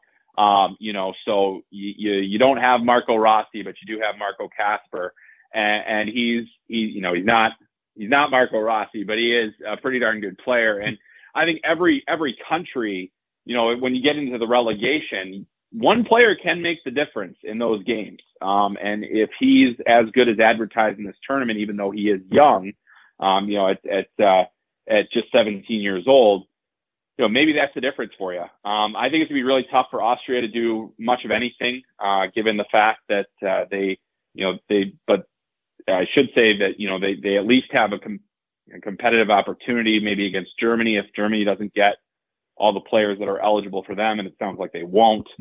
So you know that's that's a situation where hey maybe you can sneak up on them, get it get into the you know win that one game, and all of a sudden you're in the the playoff round and you're avoiding relegation. So, uh, but that's I mean really you know outside of that it's really difficult to find a ton there where you're like oh yeah this is this is going to go all right for them. Um, you know I, I think that really it's going to be all about for at least for me personally watching Marco Kasper and seeing how he handles this event. All right, and you said Kasper's for the 2022 draft. I see there's a, a handful of 2004 born players, but I haven't looked to see if they're Right. late birthdays or anything. So is he the only notable really for this coming draft? Yeah, I think so. At least the one, as far as guys that are on my radar for Okay. sure. Let's skip uh, over to the Czech Republic and uh, said there's no draftees uh, on the Austrian uh, club, but there's a number of them playing for the Czech Republic. On paper, this looks like a pretty darn good team. Uh, how do you size up uh, the Czechs? Yeah, you know they they should have a, a chance to be competitive in this group. You know, a chance to to compete with fin- Finland to be the second team behind Canada. Um, and you know, I, what I like about their team, obviously, Jan Mysak is is a guy that, that I think everybody's familiar with. It feels like he's playing in the 40th World Juniors of his career. Yeah. Uh, the way things are going, you know, it's, it's he he has a chance to really step out and be the guy. You know, this year I'd really like to see him take a step forward. But then there are other guys that I think you know maybe you're not as familiar with, but we're really good at the under 18 world. Jakub Urbanek uh, was really good for uh, the Czechs there. I've liked him. He was a guy that I had ranked um, and, and think pretty highly of. Same with Martin Rysavy. Um, pretty solid player. Then you got a guy like Michael Krutiel who's been playing all year in the AHL. So that's good prep for him. Um, and then Stanislav Svozil, uh, who was drafted by Columbus last year, has long been, you know, one of those Czech guys that I think a lot of people have paid a, a very special attention to. You know, now being in the WHL, he's had an opportunity to kind of play in his own age group and, and find his way a little bit more. Uh, but the player that I'm actually most looking forward to, to seeing on this team is not drafted yet, um, and that's David Jiricek because for me, he was their best player at the under 18 Worlds. He got hurt and they tanked as soon as he was out. He was playing probably 25 minutes a game. Um, you know, he's a, he's actually, I think he's a much better defensive player uh, than than Svozil is, um, and and I really like the way that he plays the game. Two way defenseman, good size, has the physicality to him. Um, so I have a lot of uh, respect for for him as a player. They, this is a team that's got a lot of size throughout the lineup. Mm-hmm. Uh, Jaroslav Chmelar is, is, is huge. Six, is Rangers prospect, six foot four, two oh nine. Um, you know, so this is a this is a team where if you aren't careful, you're really in trouble because you know, and it, it uh, is all dependent on them getting the goaltending. Jan Bednar is a a Red Wings draft pick. Would probably, you know, for me, is the guy that I would I see most likely to be the starter for this team. Um, but yeah, I mean, it's it's going to be an interesting grind for them to, to you know to get through. Obviously, you got to deal with Canada, and then the crossovers. There won't be an easy team because you got the group of death on the other side. So um, you know, could they could they threaten to get into the semis? I mean. You know, I, I'm not I'm not uh, I'm not super confident of that, but I think they certainly could uh, maybe sneak up on some teams in the preliminary round and, and, get a get a pretty favorable spot in the standing. That size is uh, it's pretty striking. They got a lot of big players. All three of their goaltenders are six three or six four.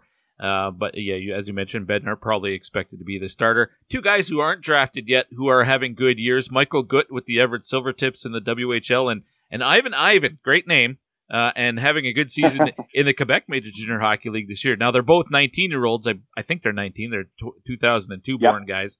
Not drafted yet, but maybe a tournament like this gives them a, a bit of a spotlight. Yeah, you know, it's all about building and, and getting. You can put your name on a lot of lists at this tournament. We've seen it before with with several players. I think about like Kirill Slepets a few years ago with Russia. Um, you know, the some of the other players that that have kind of made themselves known. And then it's all about building off of that. So if you're having a good year in the WHL and then you have a good tournament, it means people are going to keep a closer eye on you. So absolutely. And I think, I think teams are, are much more, uh, much more likely anymore to draft, uh, guys that are, you know, a few years beyond their initial draft year. It's just, they have more information. They feel more comfortable. Um, you know, and those are two guys I think absolutely that have an opportunity to, to hear their names called with uh, a strong performance. I mean, you know, if this if this Czech team makes enough noise, um, that will be remembered, and that'll definitely be factored into the draft rankings and everything else. David Spacek, maybe another one. He's a point per game player yeah, in the really Q this one. year mm-hmm. with the uh, Sherbrooke Phoenix. All right, so the Czechs look pretty good. Uh, let's go to Germany, and I I think their story right now is, as you mentioned, maybe they don't get some of the guys who are eligible because uh, Lukas Reichel and, and JJ Peterka, both of them eligible, playing in the American Hockey League but not expected to be with this team. That's a bit of a story on on its own. Well, it's a huge story because it's a huge hit to their roster, and it's it's obviously a a massive blow to their chances of even making it past the you know making it into the playoff round. We're talking you know if you if you don't beat Austria, then you're yep. you're in trouble. So. Um, you know, the thing about it is though, having seen this age group and seen other players, they do have some some guys that that are going to be able to uh, handle this. You know, Luca Münzenberger is drafted by the Edmonton Oilers. Their goalie Nikita Quapp, who had a phenomenal under 18 Worlds last year and put himself on the radar, and also had a really good season in the, in the German league. Um, was drafted by Carolina. So you know those are those are two guys that are drafted on their roster. Uh, but then there are others. There are some other guys like one of my favorites. I actually ranked him in my draft rankings last year. He didn't get picked, but uh, Bennet Rossmy um, who's he's only had an okay season this year, but he was you know really good at the under 18 last year. He's got size, he's got physicality, he plays with uh, some edge. Uh, Florian Elias is uh, Elias is also another guy that I really like. Yeah. Um, on their team in terms of the skill that he brings to the table, and I think that he's going to be able to to kind of help them, you know, be competitive. Um, you know, it's just going to be a matter of, of those guys getting an opportunity to, to to do what they can and and not having Peterka and Reichel to carry them. And, you know, we figured, you know, Stützle and was, was not going to be, you know, there wasn't going to be any options there. And then he, he was, he was so much their team last year. I mean, he was the reason that they were in the playoff round and, and really was a guy that, that, you know, made so many things happen. They dealt with the loss of Moritz Seider last year, who they could have had um, very well. You know, they managed it well. Uh, and they also dealt with COVID throughout and they found a way. So, you know, if they get the goaltending and their defense can hold up a little bit, they do have enough skill in their group to potentially put some pressure on other teams. Will it be enough to to make much noise beyond, you know, if they make the quarterfinal, it's probably, you know, you're you're playing whoever's in first place of the mm-hmm. of the other you know the other side. So you know your tournament's probably over. But I think you if you're Germany, being out of the relegation round is a victory, knowing what you had available but couldn't have because they weren't they weren't released. Is Quapp the uh, the automatic starter in your opinion? I mean, the other two goaltenders they seem like they have better numbers this year, but all three of them though kind of bouncing around from team to team and league to league. Yeah, I would say Quapp is just because of the fact that he is playing in the top professional domestic league, and on top of that, he has that experience at the under 18 worlds where he was under siege and he managed, you know, he, he kept his team in a lot of games where they weren't getting completely blown out of the building. So, you know, I think that that because of that experience, that probably gives him an edge. The other two guys are older. Yeah. Um, you know, certainly Bugl is a guy that could could get starts, but I think in terms of size, in terms of the way that he plays, I think Quapp is the most uh, talented of the three, uh, regardless of you know his numbers at this point this season. All right, let's move to uh, Slovakia. As uh, Chris Peters is my guest uh, contributor at uh, Daily Faceoff as well as uh, at Hockey Sense. Uh, you can find him on the Twitter machine at Chris M Peters. He's got links to all of his stuff there, and he's been very very busy. let's go to Slovakia, and this is a they look really young to me on paper, but there's a lot of really cool names here, and not just because of the way they sound, but like intriguing prospects. Some of them eligible for this year's draft. Others, uh, you know, they don't have a ton of drafted guys, but uh, the guys that who have have been drafted, pretty interesting players in their own right. Oh yeah, absolutely. I mean, I think Martin Chromiak is is poised to be a leader on this team. He's going to be leaned on heavily.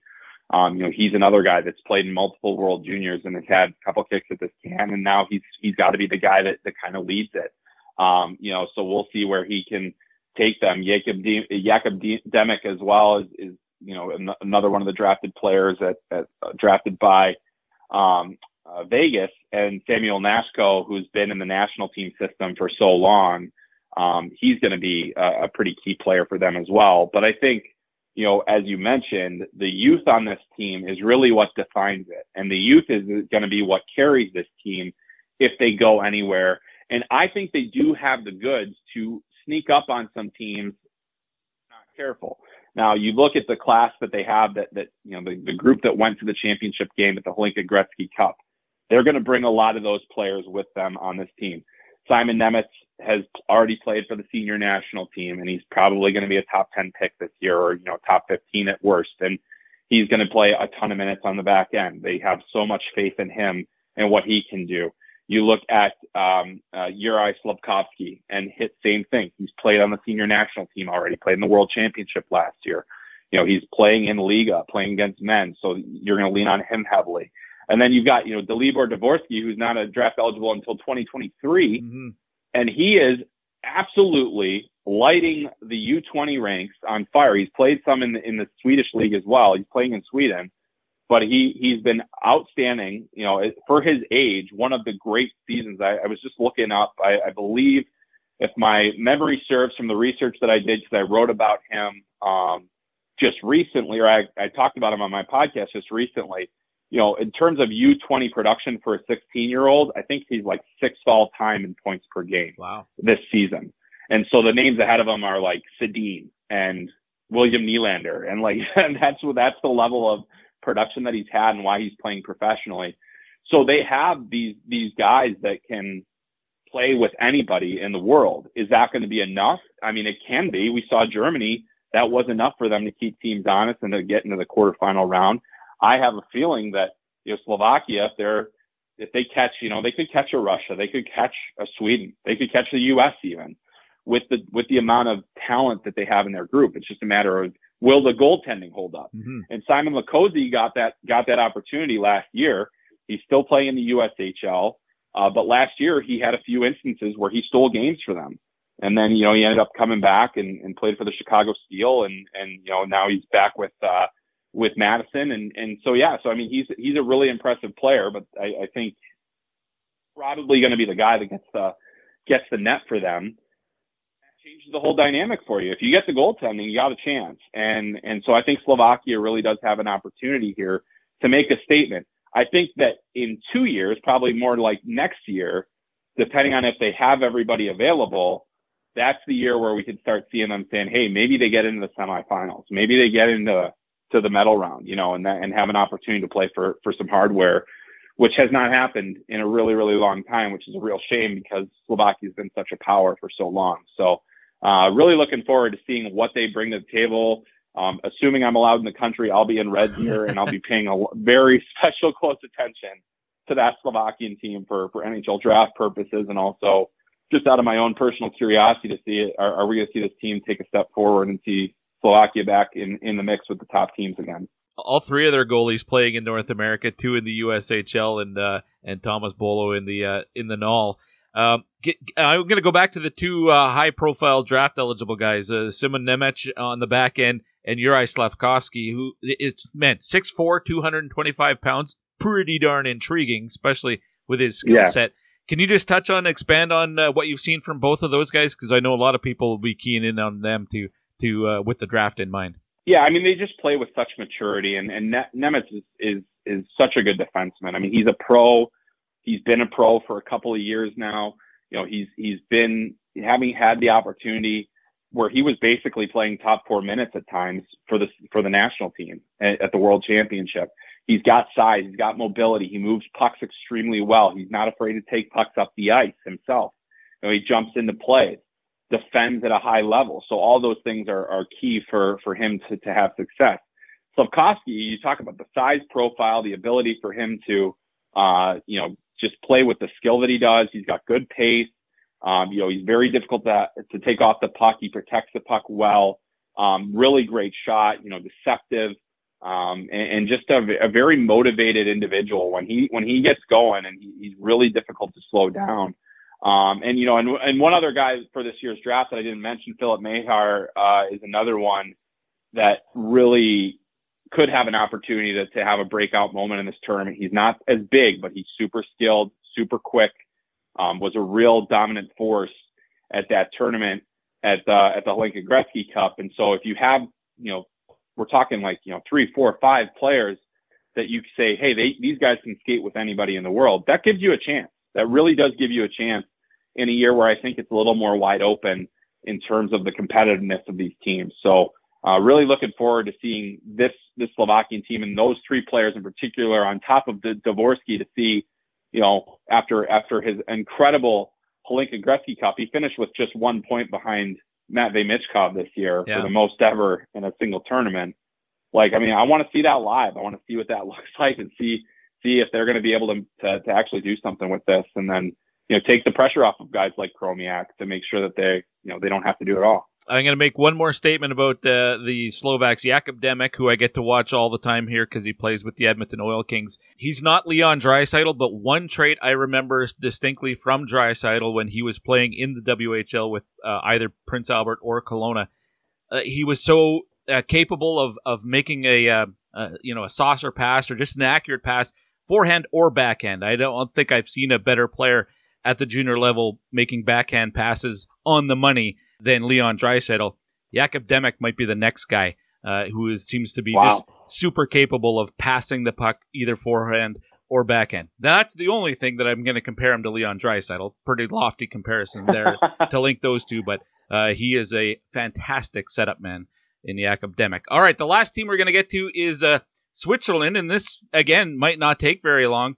They do have a couple of draft drafted players in Brian Zanetti on the back end, Flyers guy, and uh, Simon Knak, uh, who played uh, in the in the WHL with the Portland Winterhawks, drafted by Nashville. But is there much else to look forward to here for for Switzerland?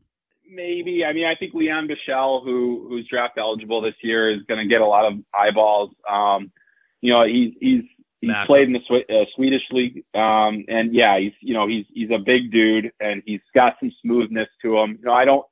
I, I, I think he's still very raw, but you look at the size package and you, you look at the the you know kind of some of the plays that he's able to make. You know, and there are guys that haven't been drafted. that I think are pretty solid players that could have a a real opportunity to you know showcase themselves a little bit here. Like I- I've always thought Noah Meyer was a pretty good player, didn't get drafted, um, you know, but he's been a solid defenseman for them for a few years. Uh, but you know, beyond those guys, it's it's there's there's not a ton there. Obviously, Lorenzo Canonica, uh, Tilio Biasca, guys that we've seen in in, in the CHL.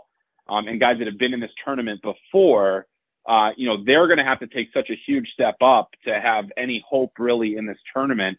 Um, just because it's it's it's going to be really difficult to to play in that group of death and to be, you know, the Swiss when you've got Sweden and Russia and that Slovakian team that we just talked about. Mm-hmm. You know, where do you pick up points? That's that's going to be the real the real concern there. And I also, you know, I don't have a ton of great feelings about their goaltending situation either. So um, it's going to be really difficult. You never know who guys, which guys are going to step up. But you know, certainly uh, guys like Knak and and and Bichsel are going to give you something to watch with Switzerland. And uh, you just hope that you know they're they're such a they do feel very far removed um, at the international level over the last you know three or four seasons from the Nico Hischier years. Yeah. Um, you know, and, and when when they didn't have great depth, but if they had that one guy, if they had the Nico Hischier, if they had the Kevin Fiala or the Nino Niederreiter, they had a chance because enough of the rest of the guys were were able to play at that level.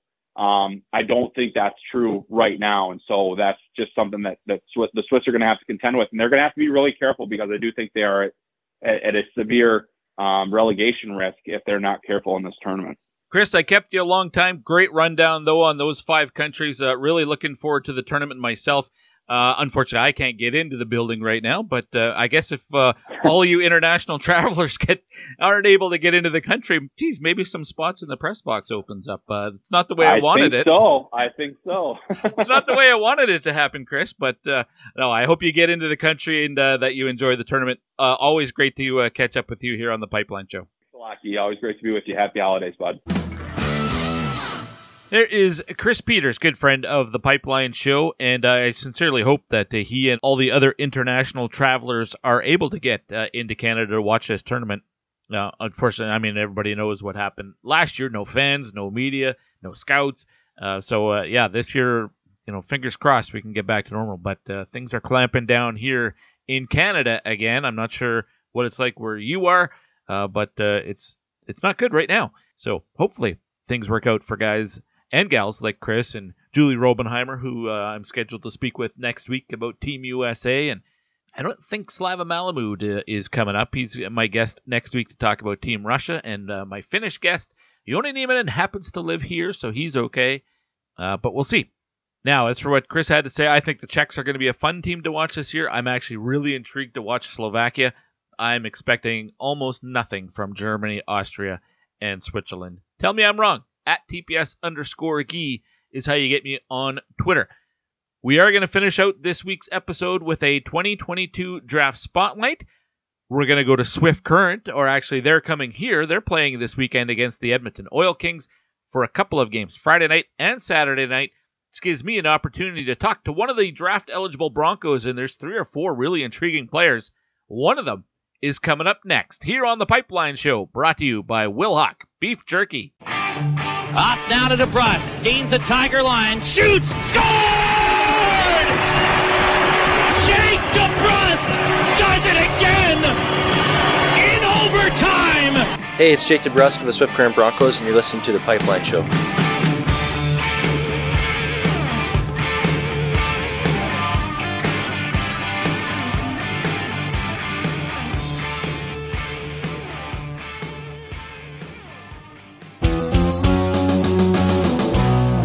The Troubled Monk Brew of the Week. Hey, this one's great on ice. Why is that, bud? Troubled Monk Troubled Tea. This surprising beverage is low in sugar, zero carbonation, and has an unmistakable real tea taste. Alberta's first and only hard iced tea. Player comparable, Jack Eichel, silky smooth and super skilled, but a little softer and enjoyed by all. Troubled Monk, visit the tap room in Red Deer or get free same day home delivery in Alberta by placing an order at troubledmonk.com. Troubled Monk craft beverages worth sharing.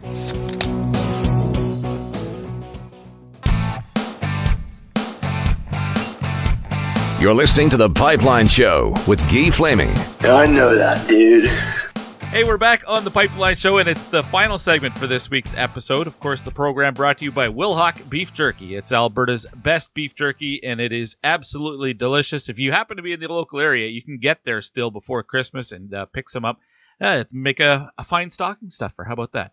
Uh, all right, we're going to turn on the 2022 Draft Spotlight segment uh, for this uh, final segment of the week, and uh, we're going to get to know another player eligible for the upcoming NHL Draft.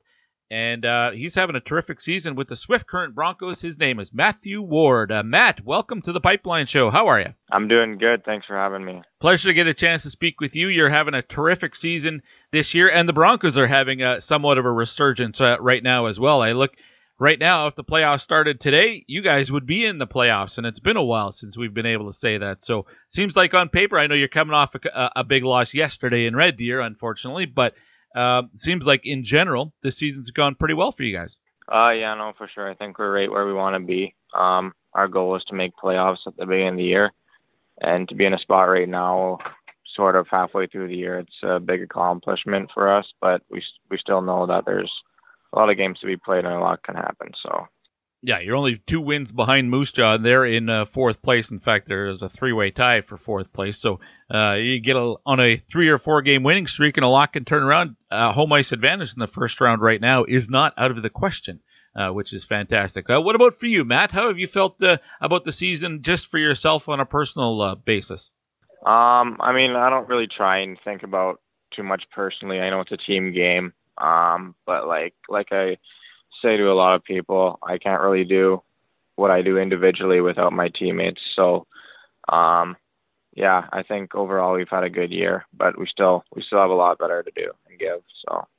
Well, seven points in I think your last six games, so the offense is certainly continuing on with yourself, and you've always been an offensive guy, so that's not a surprise at all. Uh, what's been the biggest difference you've seen from yourself from you know like the the shortened season that we saw back in the spring uh, and I know that was your first taste of the WHL, so it's not all that long ago. But can you can you feel or do you notice development in yourself? Uh, yeah, I think so. I think a lot of it is just confidence to make certain plays as well. Um, once you've been in the league for a full, well, I guess COVID year, but yeah, um, I guess technically a full year. Um, you get confidence, and and when I have coaches like I've had in recent years, they've instilled a lot of confidence in me, and and just basically told me to go out and do what I do and uh, so for that I'm thankful, and I think I've been doing as much as I can so far. So. Well, 22 points in the sub hub, uh, 23 games. Nice to get out onto the road though this season and, and actually have a somewhat of a normal year where you're playing teams other than just uh, what's in Saskatchewan and Manitoba. Uh, yeah, for sure. I think it's cool. I mean, you don't really get the full WHL experience without the travel. Um, it is a grind, but at the end of the day, I think our team's handling it pretty good, being a young team. So I, I know that the Broncos this year have been. I mean, you've been streaky. There's been uh, stretches where you've won three or four in a row, and a couple uh, the other direction as well. Is there a big difference in a, inside of a game from one game to another? The games you win and the games you lose. Is there a big difference in the way you guys are playing, or is it like razor thin? It's just a couple of mistakes one game just work against you. Um, I don't know. I feel like when you, when the team's hot, you're hot, and when you're not really clicking, you're not really clicking. Um, but that's one of the things we need to work on is our consistency. Um, we can't be a team that just expects to win games, you know, four in a row and then and then go quiet for the next four. So right. we gotta we gotta work on that um, consistency part. But um, I think we'll get it uh, pretty good pretty soon here. So. Well, you got uh, you're in town to, to take on the Oil Kings this weekend. A couple of games against the Oil Kings. I'm sure this interview will be uh, used during the broadcast. Uh, as we're chatting right now, it's Thursday, and you guys are going to the Oilers game tonight. That's got to be fun. Yeah, and it'll be cool. It's always nice to catch games like that, um, see how all the professionals handle themselves, and and learn as much as you can. You know, it's supposed to be a fun thing, but it, it's also a learning thing as well. So um, it'll be fun. Mathew Ward is my guest. He's a uh, forward with the Swift Current Broncos. And uh, Matt, what we like to do in this part of the show is let the audience get to know a draft eligible player like yourself. And there'll be a lot of casual NHL fans who don't care about junior hockey, but when it comes around to the draft, they're going to uh, go back and try to listen to all these interviews and stuff uh, because you're a draft eligible guy. They want to know the info uh, but they don't know yeah. the Broncos or anything. So for for those kinds of fans, let's get the go right back to the start. Uh, where are you from? Where'd you grow up? I grew up in Kamloops, BC. All right, and do you remember how old you were when you first started playing? Oof, I don't remember the exact age, but ever since I could remember, I've been playing hockey. So who got you into hockey at a young age? Uh, my parents. I think my dad just got me out the ice one day, and then all my brothers we stuck with it. So. Oh, you got lots of brothers. How many uh, siblings? Uh, I got two other brothers. Okay, older, younger, mix. I'm in the middle, so one older, one younger. Nice. Well, I, am a younger brother, so I, I know I always wanted to do what my older brother was doing, especially when I was a kid. Uh, was there something yeah. like that for you? Um, sort of. I think it was just a group thing. All three of us, we all loved hockey, and and we stuck with it till this day. So we love the game, and we want to continue it as far as we can go. So. Uh, you're a forward. Have you always been a forward, or did you ever play on the blue line, or uh, heck, even throw the pads on? Um, I used to play a little, little bit of defense back, way back, but um, I think forward's my position, so um, I'm gonna probably be there the rest of my life. Yeah. So. Well, it's worked out pretty well. I know when I ask yeah. that question of a lot of guys, they'll say, you know, when you're maybe a novice or something like that, and maybe you didn't have a full time goaltender and everybody has to take their turn in net or something. Ever have one of those? Um, no, I I was I was always too scared to do that. I didn't think I'd like it, so I just stayed away from that. But all right, well, it's fun to score the goals, and you you certainly done yeah. that uh, along the way. Sixty-four points in your uh, in your Bantam draft year, I believe, and you didn't have to wait long on draft day. Uh, 14th overall pick in the first round. Uh, tell me about your draft day experience uh, for the WHL Bantam draft. And uh, I know some guys were at school, or some guys were allowed to stay home that day. What was it like for you? Um, well, me and a bunch of my buddies were we were in Philadelphia for um, ah. like some big uh, Western WSI tournament. So um, a couple days before the tournament, we were in New York. So I was just sit, sitting in New York, um, listening and watching the draft. So it was kind of a unique thing for me and my parents. So it was fun. Cool. And now being a BC kid, knowing you're going to have to move to Saskatchewan and enjoy an actual winter, uh, what was that like? Uh, your first taste of a cold winter? I, I, imagine Swift gets a little chillier than Kamloops does. Oh yeah, for sure. It's uh, not super great, but you know what? It's it's fun being around all the guys, and and the town does a really good job with our team. So. All right, uh, is the uh, the draft something you spend a lot of time thinking about, Mathew? Um, no, I I try and and just worry about my team my team stuff. I mean, it's everyone's draft year. It's tough to not think about it. So, um, I mean, the best thing you can do is just worry about your team game and and your your individual um, accomplishments will come along the way. So I know when it comes to rankings and things, a lot of players will tell me they tried not to think about that stuff at all. Uh, there are other guys though who tell me they want to know where people have them ranked because they use that as as motivation. Uh, what about for you? Um, yeah, obviously I I do like to use it as motivation. Um, even in the WHL draft, people have me, you know, whatever they have me, and and then you end up going higher. So I mean, mm-hmm. I don't know. It's just a personal thing that some people use. Um, I use that a little bit, but at the end of the day, I just play my game, and and people notice if if it's good enough. So. I know uh, Central Scouting with their preseason or their early season rankings had you as a C-rated player, which I think they call fifth to seventh round. No scout that I've talked to thinks you're going to be around anywhere near that late in the draft.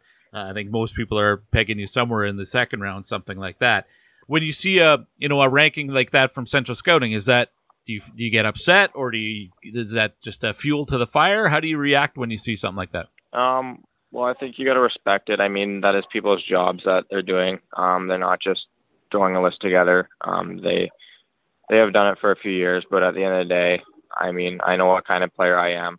Um, and you know, I like, yeah, like I know what kind of player I am. I know what kind of I can bring to the table. So um, I don't really like commenting on where I think I should go. Hmm. Um, I do have confidence in myself, but I know I can give a lot. So fair enough. Uh, the you haven't had the experience of being able to play in a U17 or the Ivan Hlinka tournament. All of those things have been kind of taken away from you and the rest of the draft class, uh, especially the Canadians. Uh, the CHL Top Prospect game is scheduled to go this year. How big of a, um, a, a showcase event is that for you? Should you be able to make that squad? Like, is that something you really, really want to be a part of? Um, yeah, no, I think for every player in the league, it's um, something they they think think about and look forward to. Um, um, but like I said, it's um, I'm worried about my team game right now. Um, our goal is to make the playoffs.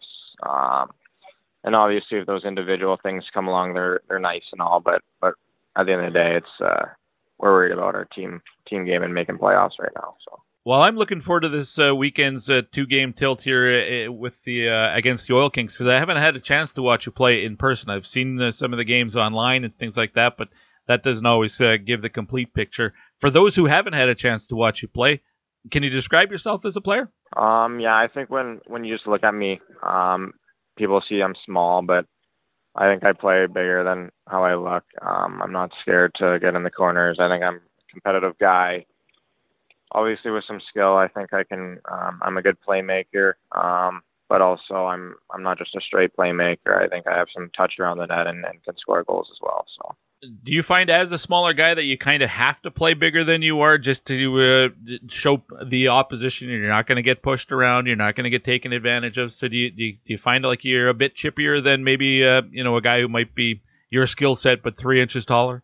Yeah, for sure. I think like when you're a smaller guy, you have to you have to bring something to the table, and for me, that's um, competitiveness and, and physicality. Like I'm not not scared to go into a corner with a with a big guy, um, even though he's got you know 50 some pounds on me. I'll still throw a hit or, or forecheck cards. So I mean, the work ethic and competitiveness is something I try and bring to the table every night um, to make up for my size. So we see a lot of guys your size who are getting drafted high and having success now at the NHL level, let alone at the pro level. Do you think size is overrated?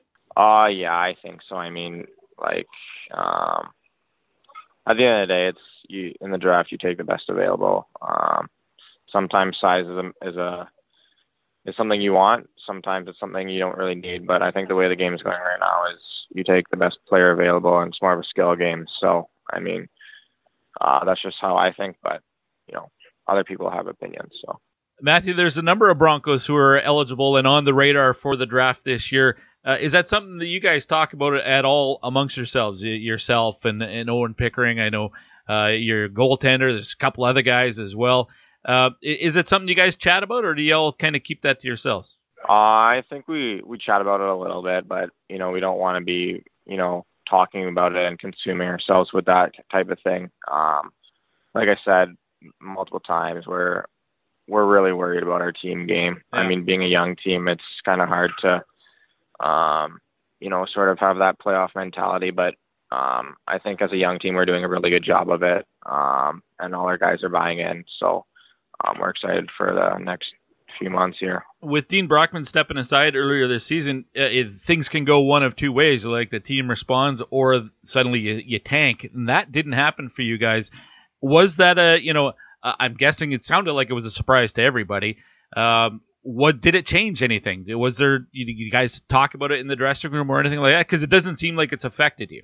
No, for sure. It was a it was a big surprise, but I think um, all of our guys handled it professionally. I mean, we could have just said, you know what, whatever. Like, coach like left, we're kind of like lost, but we bought into our new coach's systems and and we know what to expect. But nothing really changes. It's hockey's hockey. So, um, like I said, uh, I think we're doing pretty good. Fantastic. Mathew, listen, I really appreciate your time today. Uh, enjoy the Oiler game tonight, and uh, maybe we'll uh, cross paths down with the Oil Kings uh, on Saturday night and uh, or on Friday night and Saturday afternoon. Thanks for doing this. Yeah, for sure. Thank you very much. All right, that was Mathew Ward, who is a, a outstanding forward with the Swift Current Broncos. I'm really looking forward to those two games this weekend uh, between the Oil Kings and the Broncos. And then uh, the Oil Kings are out of town because the World Junior slides into Edmonton hoping for good crowds uh, this weekend as well what we're seeing right now in the NHL I mean Montreal and the Flyers are playing tonight in Montreal and no fans. So are we headed that direction again? Gosh I hope not. But whatever uh, whatever it takes. And with that that is uh, the end of this week's episode. We got one more to go next week uh, but it is cleanup time. I'll tell you who's coming up next week in a second. Reminder get your bidet from hellotushy.com slash pipeline. Automatic 10% off just for using that URL link, and uh, you'll get taken care of for sure. Absolutely happy with my purchase of a bidet from Hello Tushy. It's better for you. It's better for the environment. It's better for your wallet because you save so much money on toilet paper over the first, you know, six months or whatever. It's basically going to pay for itself. I haven't talked to anybody who has a bidet who doesn't appreciate the bidet. So check it out again. HelloTushy.com slash pipeline. All right, next week on the program, we've got Finland, we've got Russia, we've got USA, and potentially a, a very high profile 2022 NHL draft eligible player. This one from Europe, who uh, will be here in Edmonton, so uh, tentatively scheduled uh, to speak with him early in the week. Uh, and if it all happens as planned, uh, the show might actually come out a little bit earlier in the week, like midweek, uh, because with Christmas Eve and Christmas right at the tail end, I think I'm going to try to push the the episode's release a little bit earlier in the week. And then I'm going to be taking probably until January 2nd off from doing the show going to try to get to some World Junior uh, games as much as I can. I might be able to get a day pass here and there, from what I'm told, but a general pass to the uh, press box uh, not available for the Pipeline Show this year, which is disappointing. But uh, hey, that's the way it goes. Uh, but we got one more show to get to, and it's a big one next week here on the program. But hey, thanks to everyone who has signed up here lately uh, to be a patron at patreon.com slash the pipeline show.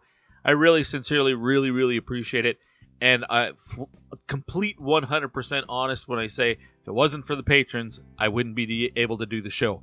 Uh, so I, I, really, really appreciate your support. I've said it many times. You keep the lights on here, and uh, there's uh, a lot of truth to that. So uh, thank you, thank you very much. If you haven't become a patron yet, but you're wondering if it's for you, hey, it's a couple of bucks a month, or you can pay annually and get 10% off of that, so like 20 bucks a year and to get early access to all the interviews, if that sounds like something that uh, you'd be interested in, go to patreon.com slash the pipeline show. All right, until next week, everybody, get out and watch some junior college hockey if you can, remembering to be kind and uh, compassionate to those around you because it's a, a stressful time of year for a lot of people, and there is still a little thing out there called COVID. Take care, everybody, and we will talk to you next week here on the Pipeline Show, brought to you by Wilhauk Beef Jerky. Until then, I'm Guy Flaming. See ya.